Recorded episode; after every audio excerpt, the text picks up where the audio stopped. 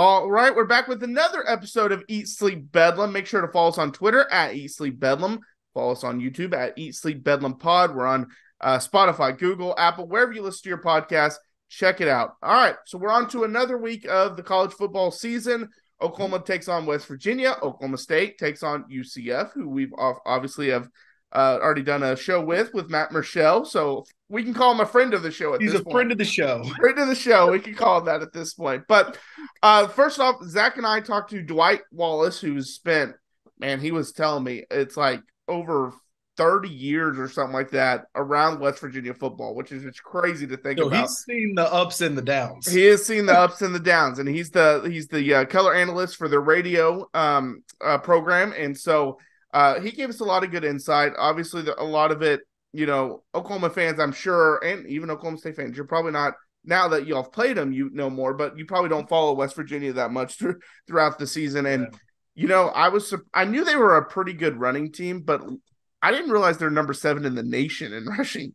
Like, that is a surprise. And um, you know, the last four weeks they've averaged uh 38 points per game. So um, their their offense is actually really clicking right now. Mm-hmm. Uh, Garrett Greene is throwing the ball a little bit better. Uh, still is up and down. But the one thing I will say, because usually when you see a, a, running quarterback that's not super accurate, they usually turn it over a lot. He mm-hmm. doesn't. Um, so that's, that's a, that, that's a surprise. But he runs it really well. But uh, Anyways, let's get into the interview with Dwight Wallace. All right, as I said, we're with uh, Dwight Wallace, who has been around West Virginia football for a very, very long time. He's the color analyst for the West Virginia radio. Um, and uh, you know, a little bit, just tell us a little bit about West Virginia. Obviously, you know, before the season, not a lot of high expectations, but man, they're playing good football. Yeah, kind of a work in progress, and I think it's been that way for a couple years. And uh, I think uh, starting to see some of that uh, come to fruition.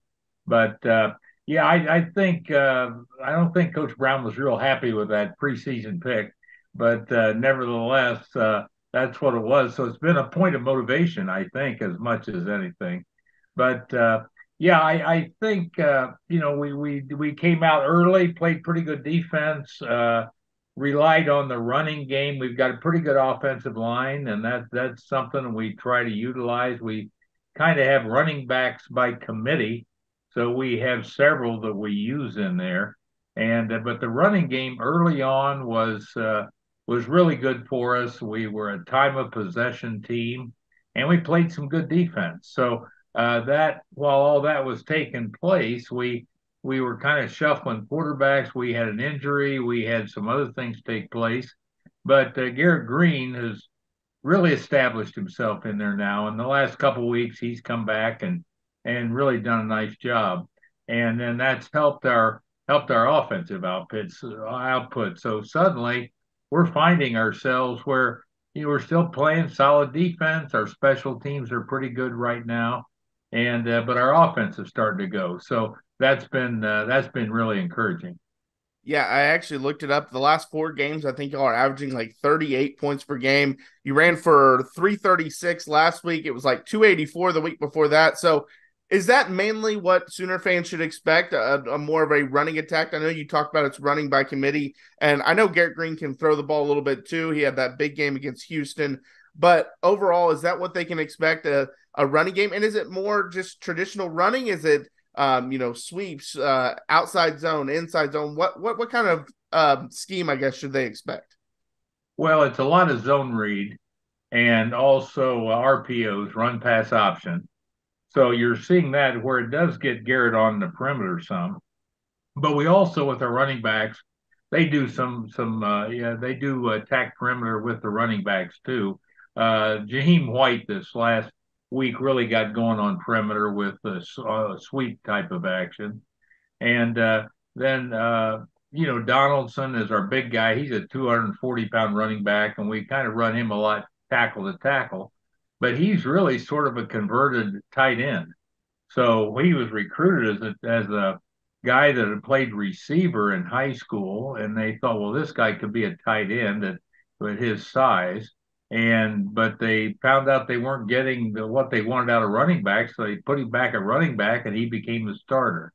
So, uh, but he's good in there, tackle to tackles, got reasonable speed, can get outside, has great hands. So he can catch the ball out of the backfield. Uh, but uh, yeah, I would say uh, we're we're going to probably go in and see if we can get the run game going. That's where it all starts.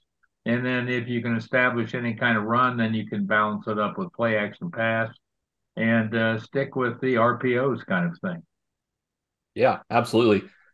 One one thing I will say is I'm glad we're playing in Norman this year. Um, it seems like playing West Virginia at night that is a crazy atmosphere. Uh, had a friends go to that game several years ago with Will Grier, um, you know, that went right down to the end, and they said it was it was it was nuts out there. So uh, West Virginia is always a fun team to play.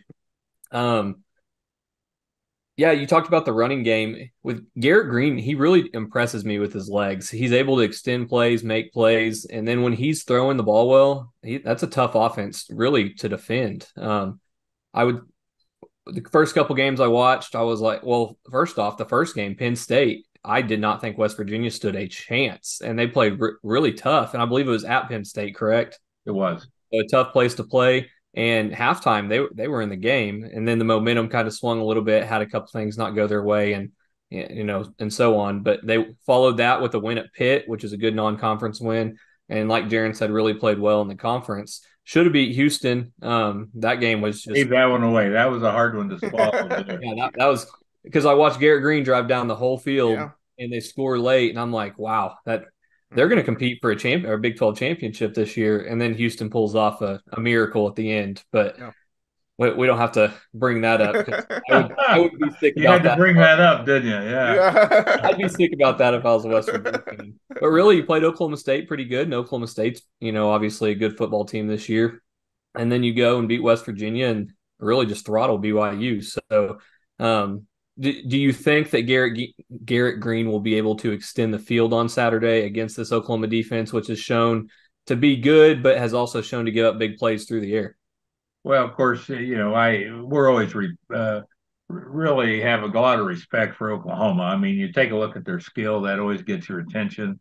They're always big up front. They've got athletes in different sized bodies, but they're all athletic, and uh, so that gets your attention uh, right away. And so uh, that's one thing. I think I'm that in practice they're not going to have a hard time getting guys to focus. I don't think you know in practice uh, because they know what they're coming up against. And then it's in Norman also, which makes it even tougher. So, but uh, I think we're going to probably be what we've been. I don't, I don't. The one thing we we do, we do quite a bit of motion and shifting and trading and and a lot of change of strength. So I think that does challenge defenses a little bit. And uh, with that, if you've got a pretty effective run game to come back to, and then with that shifting and trading and motioning, it also can expose a little bit in the passing game. So I think uh, I, I, think that's sort of what we are right now. I got a feeling we're going to be about the same thing come Saturday. Yeah, yeah, and if they can pull off the upset, Norman, I say upset. Oklahoma really hasn't been playing well. I think OU's a 13 point favorite right now. The Something last like time, yeah. yeah. ESPN has it as OU is a 13, but really, if West Virginia pulls off that upset, they're looking at a really strong possibility of finishing the season nine and three because the next two games they should be able to win um, teams that are really struggling as of late. So, like Jaron said, the preseason ranking had West Virginia towards the bottom to finish the season nine and three, or really even eight and four if they don't, you know, win in Norman or if they drop one later on. Really good season for West Virginia. Yeah, I, I think so, and it's it. You feel like it's kind of been in the making. We've been close. We're sort of like that guy trying to climb to the top of the mountain, just as we get up and kind of peek over the top, uh, one foot slips and you slide back down, then you have to try to crawl back up again. But uh, no, I, I think uh, we're starting to see plays being made on game day, and I think some of this has been happening in practice as we went along. But you know, a lot of times you have to do it a lot, a lot, and it has to be a regular thing in practice because it starts before it starts happening on Saturday, and so suddenly we're starting to see some young guys come through now and starting to make some plays on Saturday, which is encouraging. And we talked about the offense a ton, but we got to talk about the defense a little bit. What can, uh, from a schematic standpoint, maybe some key players also, what is something that West Virginia does that, um, you know, for Oklahoma fans that may not watch them very much, what is, uh, schematically, what do they run and, and who are some key players for them? We're we're about like everybody, you know. We're we're gonna we're gonna be in a three man or four men down front, and uh, normally you'll see us with six in the box. Generally, uh, we do play some two deep high safeties, so just depends on the passing game we're facing and the running game.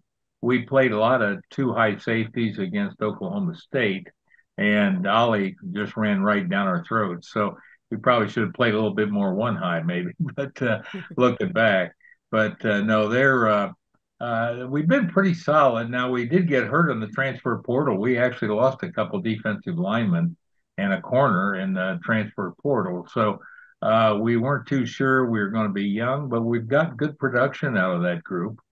And uh, uh, but I think overall, you know, we uh, is our middle linebacker. He's the guy that leads us in tackles and very athletic as a linebacker, pretty good pass coverage as well. Our corners are starting to play better. We've had a lot of people go after our corners, but they've kind of grown up, and we've started ha- having some interceptions. We we had some picks down at Central Florida, and uh, really helped us in that game. And so we're starting to see that turnover ratio come back in our favor, and that's always helpful too when that happens.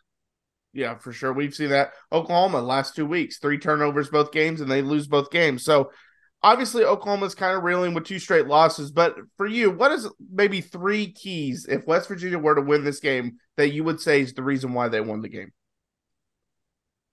Well, I think we do have to get the run game going. So it's going to be a real challenge to win the line of scrimmage. So up front, I would look first there at that. And then secondly, we always look to third down conversions. It just seems like when you're playing any kind of a time of possession game, and uh, especially if the run game's important, you've got to convert those third downs. And uh, that's key. And then in the red zone, we got to make seven points and not three. So I think those are probably three areas that I would say would be crucial. And it's always protect the football. You know, you can't you can't give uh, you can't turn the ball over. So, uh, but um, that can be applied to really all three phases, pretty much any of those. So, yeah. Now I know West Virginia has obviously been in the Big Twelve since 2012, and so they've made trips to Norman. But have you heard any like uh, more fans want to travel to Norman being the last time? Have you heard anything like that? No, really haven't. But uh, uh, you know, our we we've got a pretty good traveling group. When we were just an East Coast team, we might take 17, 18, 19,000 on the road. And so that was really good. In fact, we got a lot of bowl bids, I think, because we traveled well, you know, early on when we were kind of growing as a program. But uh, we haven't traveled that well in the Big 12. And I think just the distances, you know, have, have gotten us a little bit there. But uh, we'll have a loyal fan base. We always, uh, bring a pretty good group. But I, I've not, I've not heard of any special trips or anything. But I, uh, we've got some of those loyal fans that would want to get a part of that. I'm sure. Yeah, we've had uh, some of the newcomer Big 12 people on the podcast, and of course, it's their only time to go, so that's probably why a lot of them wanted to come. But I just thought I'd ask that. But Zach, do you have any other questions? No, I, I think it'll be a good game. Um, I yeah. think both teams. Oklahoma's obviously struggling coming in off two losses, and West Virginia's playing well, and I think they both provide matchup difficulties for each other. So I think it'll be exciting night game in Norman, and you really you never know what to expect with West Virginia. I mean, yeah. they can be good. I mean, last year I didn't think that they would even stand a chance, and they beat us. So it's they're. I, I really like Coach Brown. I was kind of upset when there was a lot of rumors last year about him getting fired and mm-hmm. you know being on the hot seat. But I think he's a good coach, and the longer he stays around, the more success West Virginia will have. Well, they've done a good job in their recruiting. I think they've worked hard on that. I think they got blindsided a little bit on the transfer portal, maybe got started a little late, and we lost some folks in that portal. And then getting the NIL moving, and you know, it's a complicated deal these days, as you guys well know.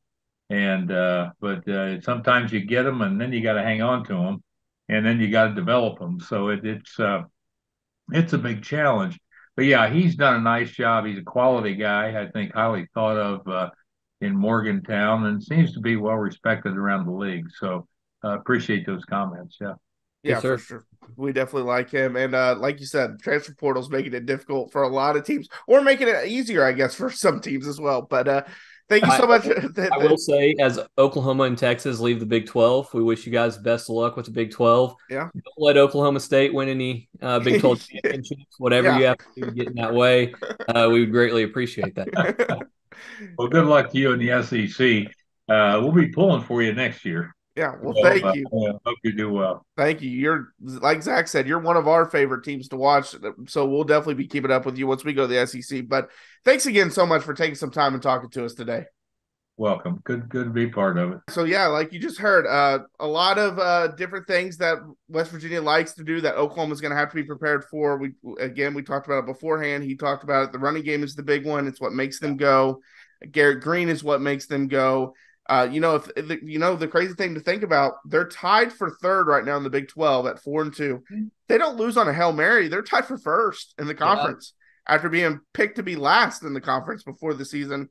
Uh, which he obviously, yeah, yeah, for real. He obviously mentioned how upset uh, Neal Brown was in the interview, and and rightfully so. I mean, it sounds like Neal Brown kind of knew this was team was being built, and outside people just didn't realize it, and and he's done a great job, great job coaching him. Probably saved his job with the way he's playing, oh, uh, coaching this year. Um, Oklahoma State, like we said, Matt Murschel, a friend of the show with Orlando Sentinel, uh, talk to you uh, about UCF. Yeah, and it's great. He knows so much about that team. Just you know, just a wealth of information. Uh, we covered everything. You know, the offense, just who makes that offense go. That it, it's not really Plumlee anymore. They have another guy who's kind of making the offense go. Uh, obviously, the weird, I guess, dichotomy of that defense, how they're great against defending the pass and not so great defending the run. And of course, you know, we had to do a little uniform talk. I mean, I love uniforms, and uh, he got into it, so that was great. And uh, we'll hear what else he had to say. First thing, uh, UCF is coming off their first conference win. It was a big one. You know, getting that first conference win is always a big deal. Uh, you know, how's the team kind of feeling coming out of that? Well, they're pretty excited. I mean, you know, this was something that they were really looking you know, this is the they spent five games trying to get this first win, you know, in the Big 12, and it's been very frustrating and emotional for this program. And you know, I know a lot of the teams, uh, a lot of the players, and a lot of the coaches have been really talking about that over the weeks of just trying to stay together, you know, showing a unified front, and they eventually felt like they were going to get over that hump. And you know, you saw that kind of sticking together right before the Cincinnati game where they locked arm in arm, you know, with the coaches and the players, and they walked on the field very slowly, something we haven't seen before. And you know, I think that kind of helped get them you know, kind of ready for that game and and, and maybe kind of really kind of put it up that front. Uh, and then they went out and they played well. You know, they played four quarters of football, which is what they haven't been able to do so far since move, they move to the Big 12. So this week, everyone's excited. They're, you know, they they hope to kind of parlay this into something bigger. They understand that they need two wins out of the next three games if they can to to possibly get to be bowl eligible. So they're very, you know, that's kind of their goal. They they want to make sure that they can kind of continue to, to do what they're doing that they did against Cincinnati and try to do that for the next couple weeks. But they know it's a big challenge ahead because obviously they're playing a, a, good Oklahoma State team this weekend. And staying on UCF's offensive side, I mean that that offense can get going when everyone's healthy. And Plumlee's been healthy recently. He's come back from that injury. He's looking pretty good. I mean that offense can move the ball pretty well.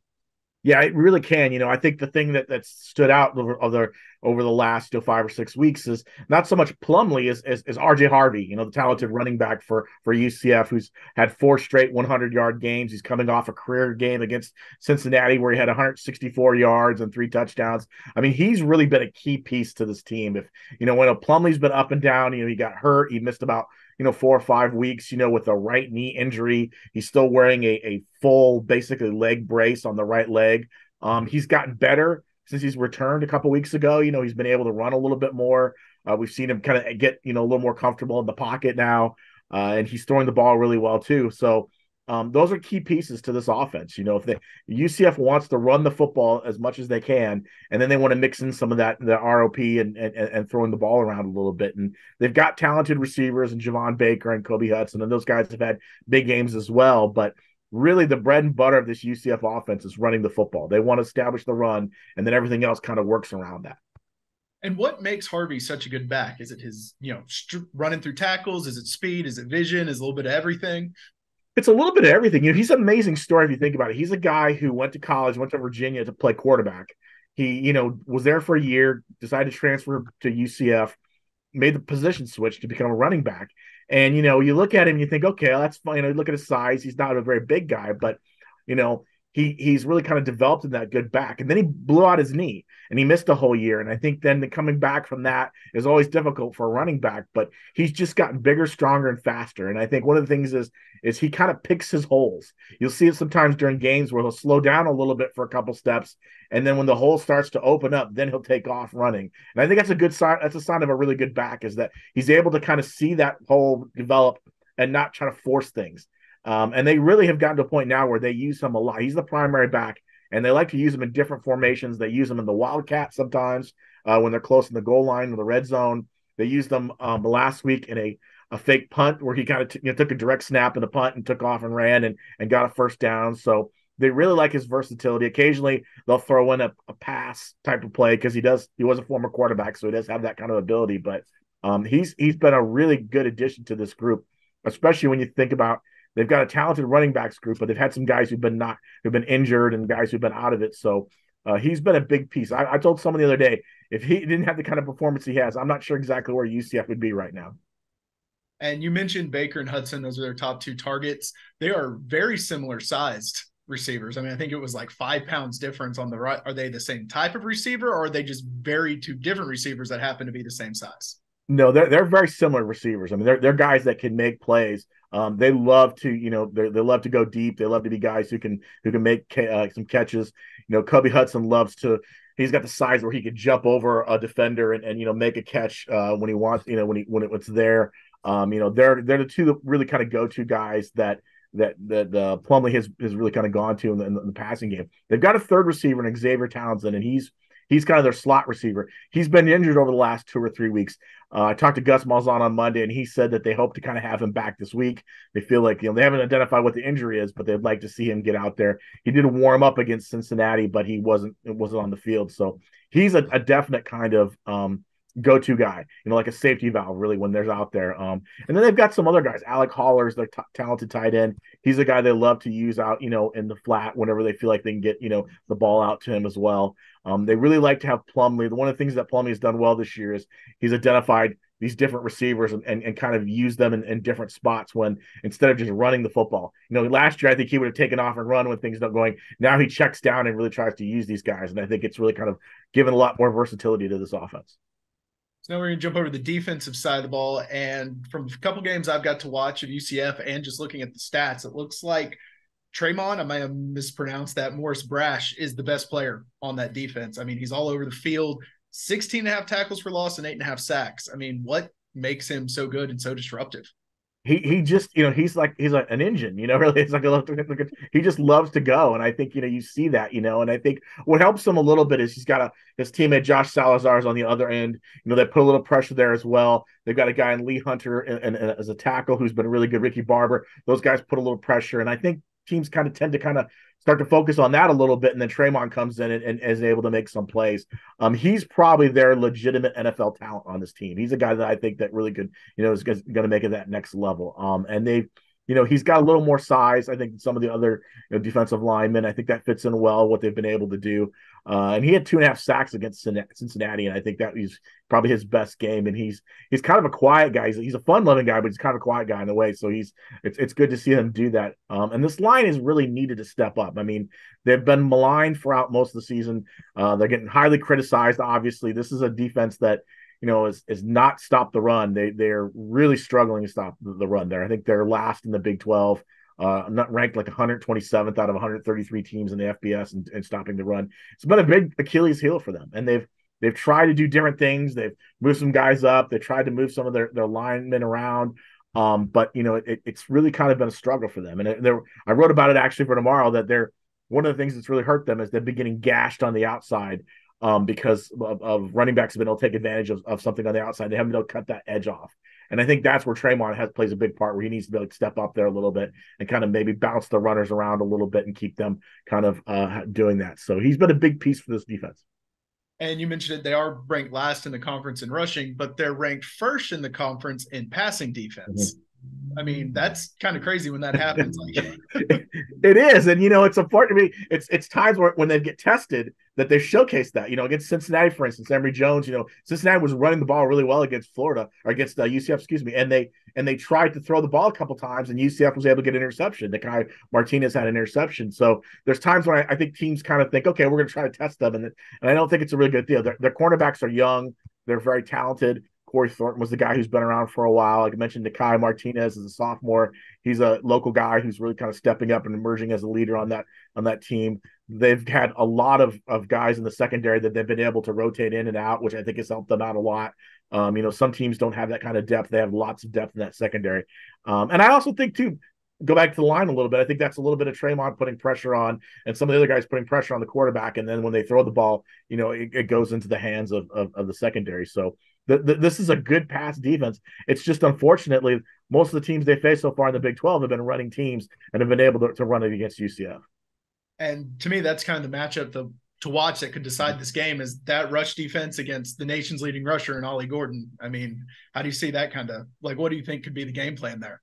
Yeah, I, I, think that's going to be a challenge. I think what they're going to try to do, if you're UCF, is, is you, like I mentioned about the edge, they've got to find a way to keep those explosive runs down. You know, they they gave up five runs of 20 or more yards against Cincinnati. You know, they've given up 22 of these kind of plays, you know, so far this season. So I think what they have to do is they have to let not let Ollie have one of those those giant 15, 20 yard runs. I think they just got to kind of contain him a little bit. They're not going to be able to stop him, I don't think. I think, but they got to just find a way to make him – maybe kind of work a little harder than he has been able to do that, you know. And some of that's just going to be, you know, having guys, you know, kind of close the gaps on the edge, making sure their linebackers are there and can kind of close and, and don't have to spend a long time pursuing. You don't want to see your your cornerbacks and your defensive backs have to make tackle on a running back. You want to see those guys, you know, have to come in maybe a little later. So uh, I mean, this is going to be the challenge. They talked about it all so far this week. Is this how do we stop this guy? I mean, we know he's going to get some yards, but it's, it's it's containing him a little bit and making sure he doesn't beat them. They would love to see Oklahoma State throw a little bit more and just that use that secondary to try to test them a little bit and see. Um, they'd love to get some turnovers, but they understand that Oklahoma State's going to run the football. When you have a guy like Ollie, it's, you're not going to you're not to go away from them. So they got to find a way to make sure they contain him. All right. And now, last question I have for you. This is going to be Oklahoma State's first trip out there to play mm-hmm. UCF. What's that atmosphere like? What can they expect when they show up? Well, it's it's a unique atmosphere. You know, first of all, you know it's it's it's Florida. It's it's November. It's going to be probably about 86 degrees. It's going to be sunny. So you know, I think you know people aren't going to be expecting a little bit.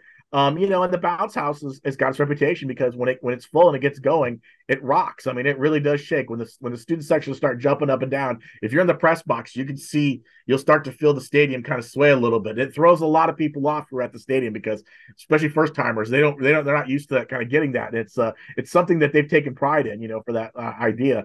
Um, so it's it's a unique fan base. You know, there a lot of young a lot of young fans. Um, they're excited. Uh, even though this has not been the kind of season they've they've expected in a way, you know they they want to see this team win, and and this, it's been a couple. Home, you know, they haven't won in a couple home games. I mean, they they lost, you know, to West Virginia a couple weeks ago. You know, they lost to Baylor. Uh, they'd like to kind of get their home mojo back, and let's. And I'm going to tell you, this is going to be a big weekend because this is Space Game weekend for which is a big deal for UCF. They're debuting these space uniforms that they do every year. Um, it's going to be like a powder blue with a different kind of decal on the side.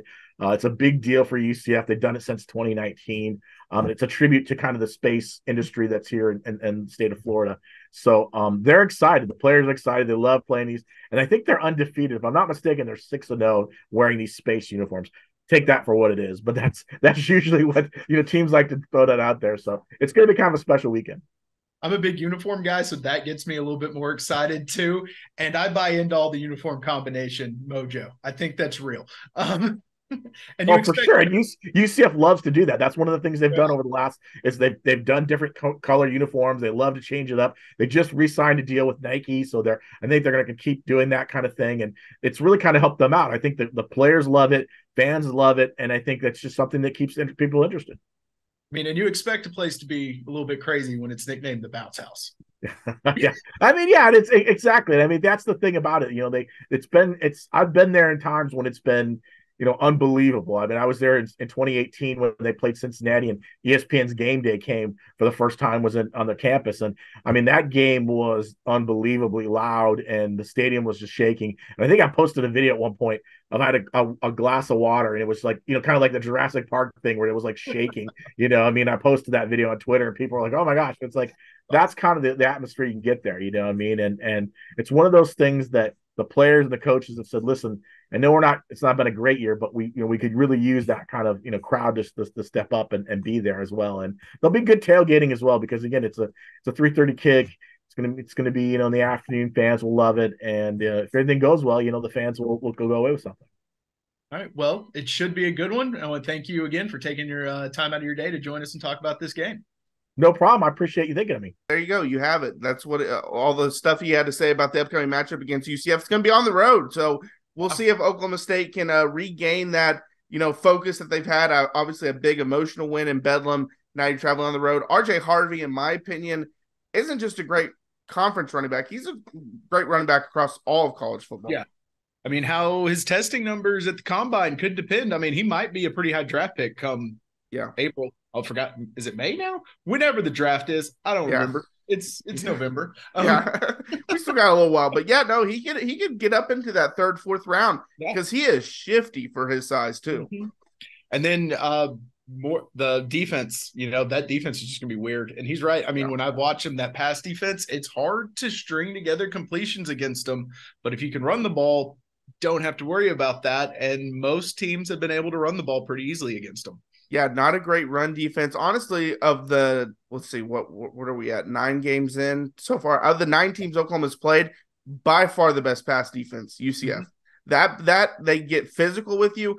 Now, it obviously will depend. Do the officials allow you to be physical? Because if they right. take that away, then then maybe Oklahoma State have some success through the air. But um, it's a game. Rashod Owens, you know, he he's a big physical receiver. He's going to have to be able to to handle that because Brennan Presley, I would assume, is going to have a rough day because those smaller receivers just struggle against that. I mean, Drake Stoops, mm-hmm. not saying he's the level of Brennan Presley, but he's a really good college receiver too.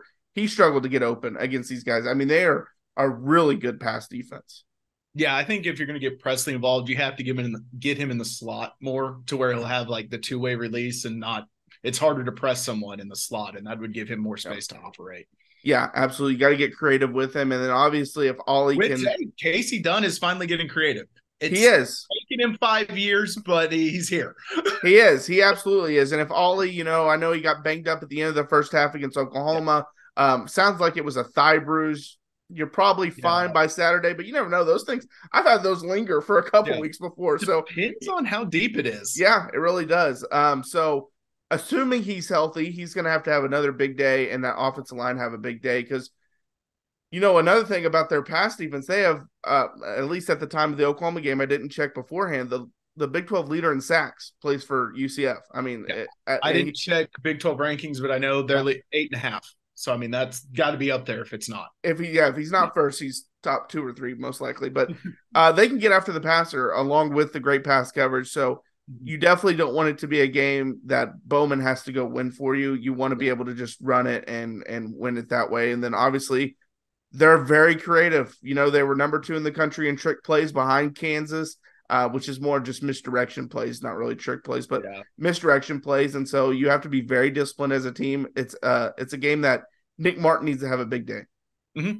And I keep forgetting Gus Malzahn is their coach. Like when mm-hmm. he said that in the interview, I was like, oh, yeah, that's where he is. yeah. Yep. Yep. And then uh, Collin Oliver, another one, has to have a big day. The line, it's the linebackers have to play big. Yeah. And, and, and I was, I went back and watched the Oklahoma State uh, OU game, and um, Collin Oliver actually, he kind of struggled at linebacker, but as soon as they put him at DN and rush, uh, he, yes. he tore it up. And actually, if, if you go back, the play before the Stoops play, where he mm-hmm. comes around and uh, I can't remember. I don't know if he sacked Gabriel or if he made Gabriel throw it incomplete, but he hit Gabriel. Austin Stogner's wide open for a walk-in touchdown if Gabriel just has two more seconds. But mm-hmm. Collin Oliver beats Walter Rouse around and makes the play.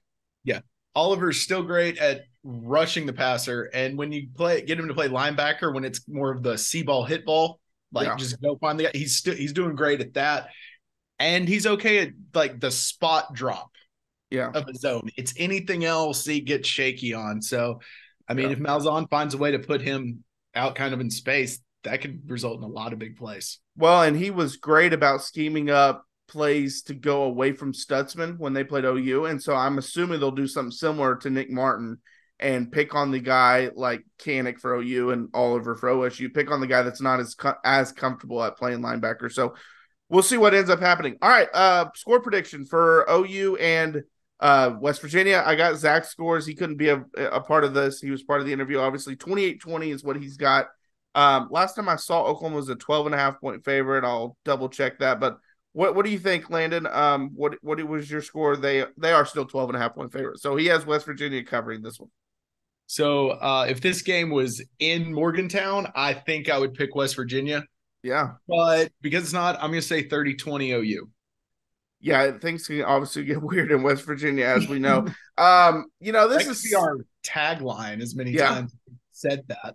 this is so hard because like last year for example when OU was losing games it was because they just played terrible defense they were allowing 40 points and almost every game offensively they they were good but not great this year they're not losing games that way they're losing because they turned it over three times both games They're They have- creative with how they lose games. yeah yeah. they have 19 penalties in those two games Mhm. and it's like if they don't beat themselves, they're probably 9 and 0 at this point. And it's like how many more times are they going to continue to beat themselves?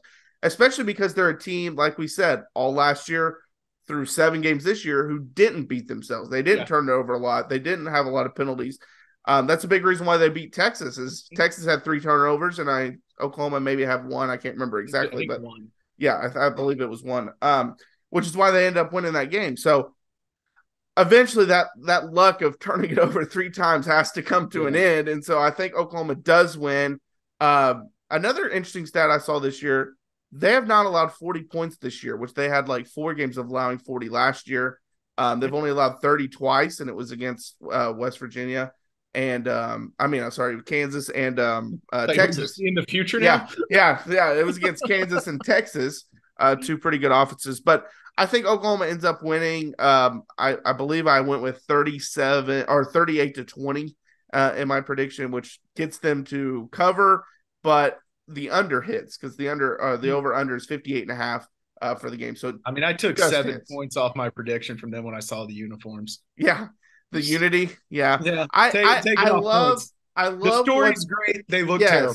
I love what it's about, but I I do not like the dark. It's it's more of a, a It's charcoal. Anthracite. Yeah, I I don't like that with the crimson. No, it doesn't. If it was with the white. I like it, and it, It would work and a- apparently the uh, announcers don't like it because you can't see the numbers. You know, and we talked about that. You know, I think this offseason about that. Yeah, so- I didn't think about that one, but yeah, I bet that is hard to see, especially from up, Yeah. uh, up press Yeah, because it's two darks on each other, and I don't really like that. But Yeah. But I love what it represents and all that, and the players love it. So I, I understand. It feels like West Virginia is always our alternate uniform game. That's who we always used to wear the bring the wood uniforms against. So we're gonna have to find a new team to do that. They're good for that though, because Yeah. their their not, their color scheme is so unique. You're not Yeah. gonna ever clash with them.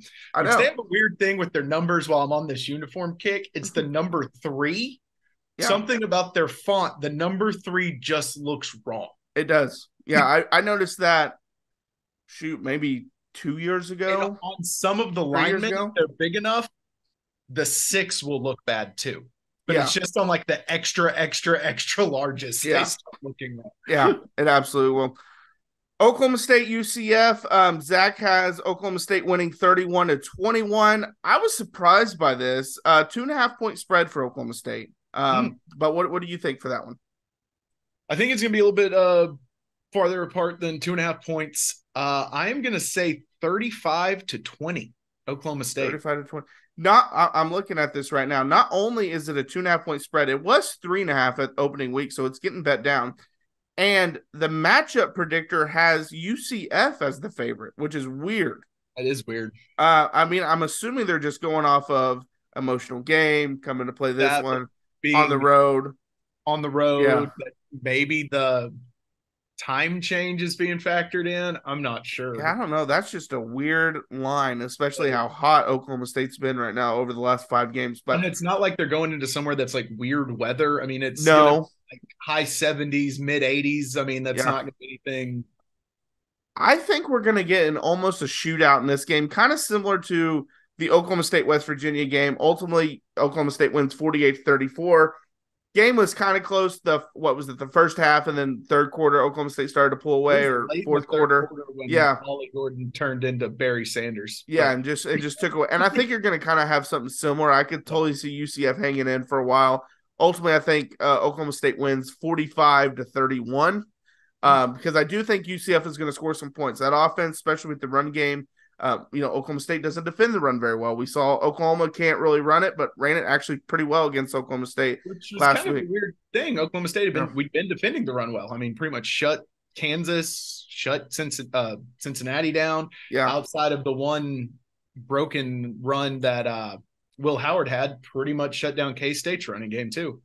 Yeah, yeah. The really good teams, y'all have played pretty good against the run. Uh, now, part of the Kansas one and the Kansas State one is y'all kind of got up big. They couldn't really Yeah. do a lot of the stuff.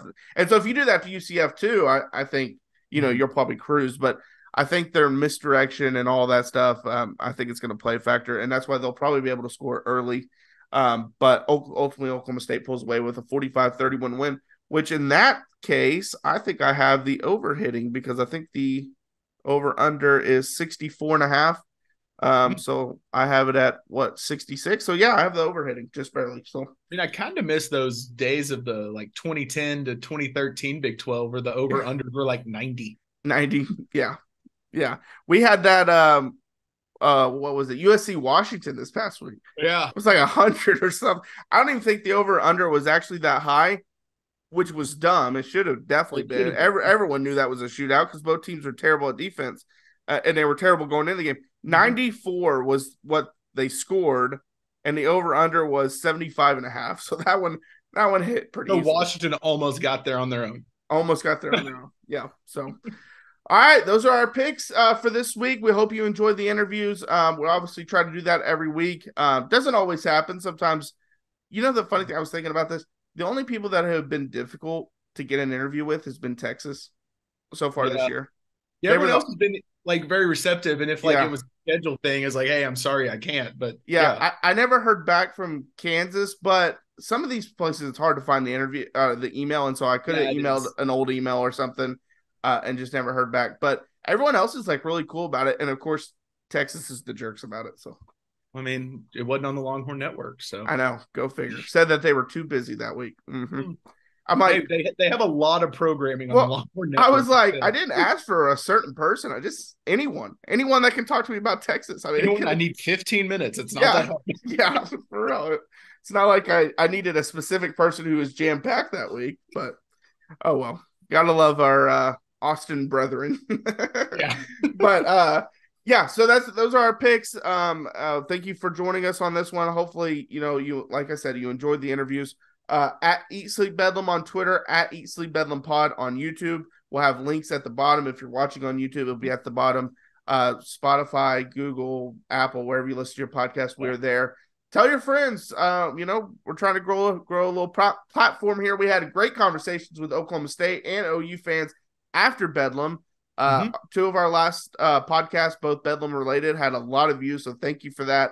Um, and and- thank you to the people telling me how the goalpost got out of the stadium. yes, I I'm love very that. appreciative of that. I have meant to go back and and like that comment. Um, and I, I- meant to like look up the guy's name before we started so I could Yeah. shout him out specifically. But Yes. Eh, The funny thing is, we talked about that on Sunday. Then Monday, Gundy was asked about it. He's like, I have Yeah. no idea how it got out.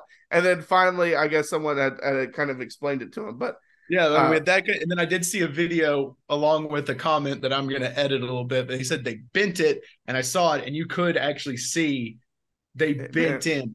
And with how it snapped, they clearly have the very thin metal uh, now, as opposed to the like 500 pound goalpost that used to be yeah, there. yeah, So that is how they bent it and got it out. But uh, thank you for helping me solve that mystery. yeah. We solved that mystery. We had a we had an Oklahoma State student say they got in to talk some smack, then end up loving our our, our comments, and, and so hopefully he becomes a full time Yeah. listener and tells his friends. But uh, you know, we try to be subjective on everything. We're not obviously I'm OU grad, Landon's an OSU grad, Zach's just a diehard, grew up a diehard OU fan. We're, we're not those OU and OSU fans that are like, oh, you know, everything is great for our team, and you know, I'm not, not Robert Allen. I'm not gonna. Yeah, he's not Robert Allen, and and that's not how we do it. We're, we're if we think something's wrong, we're gonna come on and tell you something's wrong, and that's what we like to do. Um, and now we we like to tell you things are wrong. That's yeah. we well, I I always enjoy those podcasts the most when I listen to people when they want to tell me what's wrong with the team. I don't. I, I've stopped listening to so many podcasts in the past when I would just listen, and it could be anything, it could be NBA related or whatever. When they just tell me all things are great with my team, when I'm like, they just lost. What do you mean all things it's usually great? pretty easy to tell what's right. Yes. I do I do like the ones that'll explain why something is right, like why it worked. Yes, exactly. But, yeah. And and that's what we try to do here. So if you don't follow us, follow us. Um, you know, obviously, uh, we we have a podcast. like every- and subscribe, turn on notifications. Yep, there we go. I think you can say that now. There was a time where you couldn't on YouTube. oh yeah, so we got to get the YouTube lingo down, but do that. Um, also, uh, every Wednesday and Sundays when our podcast release. Wednesday, it's always at 9 a.m. Sunday just kind of depends on our schedule. We try to get it out early in the day. And but games are yeah. What I mean, it's the weekend. Also, Lane and I are diehard Dallas Cowboys fans, so it kind of depends on that sometimes too. Yeah, a little bit. if, the game is like the Rams game, we did it in the middle of the Rams game. But when it's like the Eagles game, we might wait till afterwards. So we're trying to knock it out before. yeah, yeah. So it just depends. But uh, thank you guys so much for listening. Until next time, we'll see you guys later. Yeah.